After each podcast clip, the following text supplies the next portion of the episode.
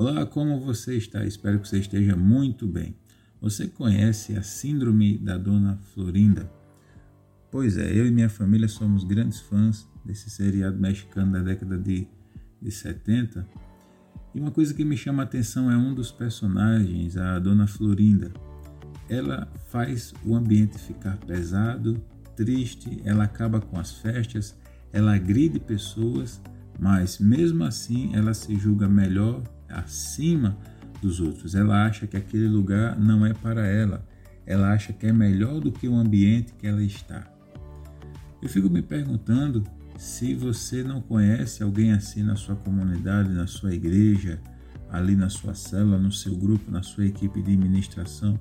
Será que você não conhece alguém assim? Alguém que sempre estraga a, festa, alguém que sempre traz um clima pesado, alguém que está sempre apontando o dedo, criando confusões, né, criando ali cartéis, conchavos, partidarismo dentro do, da igreja, dentro do grupo, dentro da célula, dentro do ministério. É desagradável, não é? É um exercício a nossa paciência, a nossa compaixão e a nossa fé. Você deve estar se lembrando de alguém ou já deve ter conhecido alguém assim. Mas o que eu quero perguntar hoje a você é: será que você e eu não sofremos da síndrome da Dona Florinda? Por vezes queremos que a nossa comunidade cresça, que os nossos irmãos sejam edificados, queremos ver a salvação das pessoas, queremos ver o agir de Deus na vida das pessoas, queremos que as pessoas mudem de vida, queremos que a nossa comunidade cresça e às vezes esse zelo nos piora e não nos melhora. Devemos nos lembrar que a igreja não é um templo para pessoas superiores, mas para pessoas que dependem da graça e da misericórdia de Deus. Quantas pessoas não saíram da igreja ou do nosso grupo de célula por esse zelo exacerbado, por esse orgulho indevido dentro de nós e que nós nem nem percebemos, nem percebemos esse comportamento ruim Quantas pessoas, quantas vezes eu desanimei pessoas, eu fui grosseiro com pessoas na minha comunidade, na minha igreja, porque julgava que eu estava querendo o bem da maioria, então eu fui grosseiro porque a pessoa não estava se comportando da maneira que eu julgava naquele momento que era a maneira correta de se comportar. Pois é, isso acontece e muitas vezes nós nos comportamos como a dona Florinda. Nós queremos é, nós nos orgulhamos das nossas visões, das nossas habilidades, nós nos orgulhamos do nosso desejo de fazer o certo e por vezes nós passamos por cima das pessoas. Você já parou para pensar que todos os dias Deus tem inúmeros motivos para nos desprezar, para nos descartar e Ele não o faz? Por isso que está escrito: as misericórdias do Senhor são as causas, são a causa de não sermos consumidos se você não precisa dessa misericórdia, é porque você não tem essa aliança com Deus.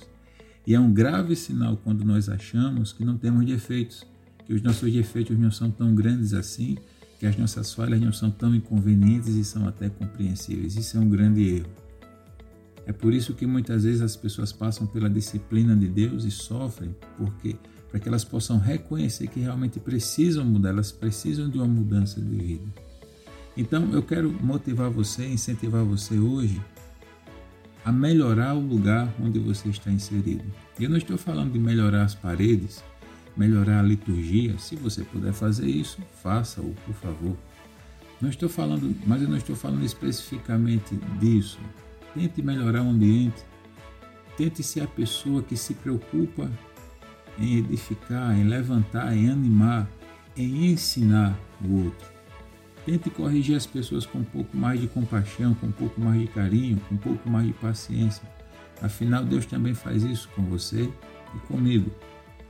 Tente ser uma pessoa mais agradável com a sua família, com seus colegas de trabalho. Eu estou falando isso, irmãos, não é no sentido meramente natural humano, mas deixe que o bom perfume de Cristo flua em você. Eu não estou falando pra, simplesmente de boas maneiras, de elegância, sabe, de, de boas relações públicas. Não estou falando disso. Eu estou falando de deixar Cristo, o cheiro, o perfume de Cristo afluir em você. Isso não tem a ver com religiosidade, isso não tem a ver com romantismo, com sentimentalismo, mas é, dispondo o seu coração e dizendo: Senhor, eu queria, eu gostaria de tornar o lugar onde eu estou um lugar melhor. Eu gostaria que as pessoas vissem em mim a paz que o Senhor coloca dentro de mim. Eu gostaria, Senhor, de, mesmo sem abrir minha boca, mesmo sem me expressar com palavras, eu gostaria que a tua presença estivesse comigo a tal ponto que o lugar ficasse melhor. Pense sobre isso. Você foi chamado para perfumar lugares, você foi chamado para iluminar lugares, não deixar lugares desagradáveis. É lógico que, por vezes, a verdade incomoda, a verdade é inconveniente, a verdade gera até conflitos. Essa é a função da verdade, destruir castelos da mentira. Mas mesmo assim, é possível. Veja, Jesus só falava a verdade. E boa parte dos sermões de Jesus eram acompanhados de alguma confusão com um fariseu, com um hipócrita, com alguém mal intencionado. Mesmo assim, ele era o desejado das nações, mesmo assim, ele arrebanhava pessoas, mesmo assim as ovelhas do Pai ouviam a sua voz. Eu desejo esse bom cheiro de Cristo sobre você. Eu desejo que você seja uma boa influência. Eu desejo que você seja uma pessoa celebrada. Mesmo que por vezes você tenha que agir ou falar algo inconveniente ali, mas que seja essa a verdade, que essa verdade, mesmo que seja inconveniente, mas que ela seja a verdade saindo da sua boca. Que Deus te abençoe, que Deus te ilumine, que Deus te dê paz. E qualquer coisa que estiver tirando a sua paz, lhe tornando amargo, lhe tornando insensível, lhe tornando impaciente com os demais, que Deus te dê paz sobre isso. Que Deus te dê força e te faça prosperar. Tá bom? Lembre-se disso. Fomos chamados para servir e feitos para adorar. Até a próxima, pessoal. Valeu. Tchau.